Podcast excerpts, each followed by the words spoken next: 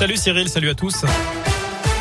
À la une de l'actu, le plan d'investissement France 2030 présenté tout à l'heure par Emmanuel Macron. Le chef de l'État veut que la France redevienne une nation d'innovation et de recherche.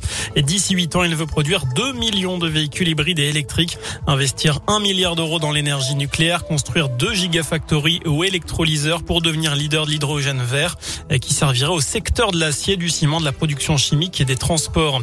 Vous noterez que de plus en plus de Français sont touchés par la précarité énergétique. Selon le baromètre du médiateur de l'énergie, publié aujourd'hui, un quart des Français eh bien, a du mal à payer certaines factures de gaz et d'électricité.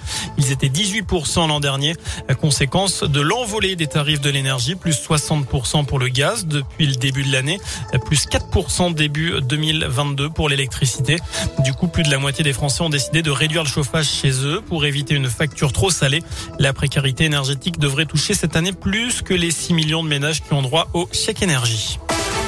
Dans le reste de l'actu, le chant de la colère à Saint-Etienne avec des écoliers privés de coques. Des enfants de l'école Saint-Michel ont dû dire au revoir la semaine dernière aux deux gallinacés euh, qui occupaient le poulailler de leur école en cause des plaintes du voisinage selon le progrès. Euh, trop de bruit, notamment au réveil. La mairie et l'école ont donc décidé de se séparer de ces deux coques. Petite bonne nouvelle tout de même, c'est une personne de l'école qui a pu les recueillir. Il flashait les automobilistes à 70 km heure alors que la vitesse maximale était de 80. Le radar fou installé entre Mont Montagny et Péreux dans la Loire a finalement été recalibré. Les PV seront annulés. C'est ce qu'assure le maire de Montagny sur Facebook pour ceux qui ont été flashés le week-end dernier. Euh, attention, ceux qui reçoivent quand même une amende devront la contester. C'est l'heure des explications pour le patron des évêques de France. Monseigneur de Moulin-Beaufort est reçu cet après-midi par le ministre de l'Intérieur, Gérald Darmanin. Le président de la conférence des évêques va devoir répondre de ses propos très polémiques après la publication du rapport Sauvé sur la pédocriminalité dans l'église. Il avait estimé estimé que le secret de la confession était plus fort que les lois de la République. On vous en parlait hier sur Radio Scoop. C'est désormais confirmé. La fin des emballages plastiques sur une trentaine de fruits et légumes. Ce sera dès le 1er janvier.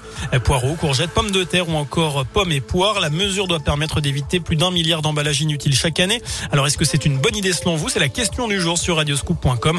Vous avez jusqu'à 19h pour répondre sur notre site internet. Enfin, le Tour de France de retour à Saint-Etienne. La prochaine édition passera chez nous en 2022. Le tracé officiel sera dévoilé jeudi à Paris. Plusieurs hôtels sont déjà bookés la nuit du 15 au 16 juillet.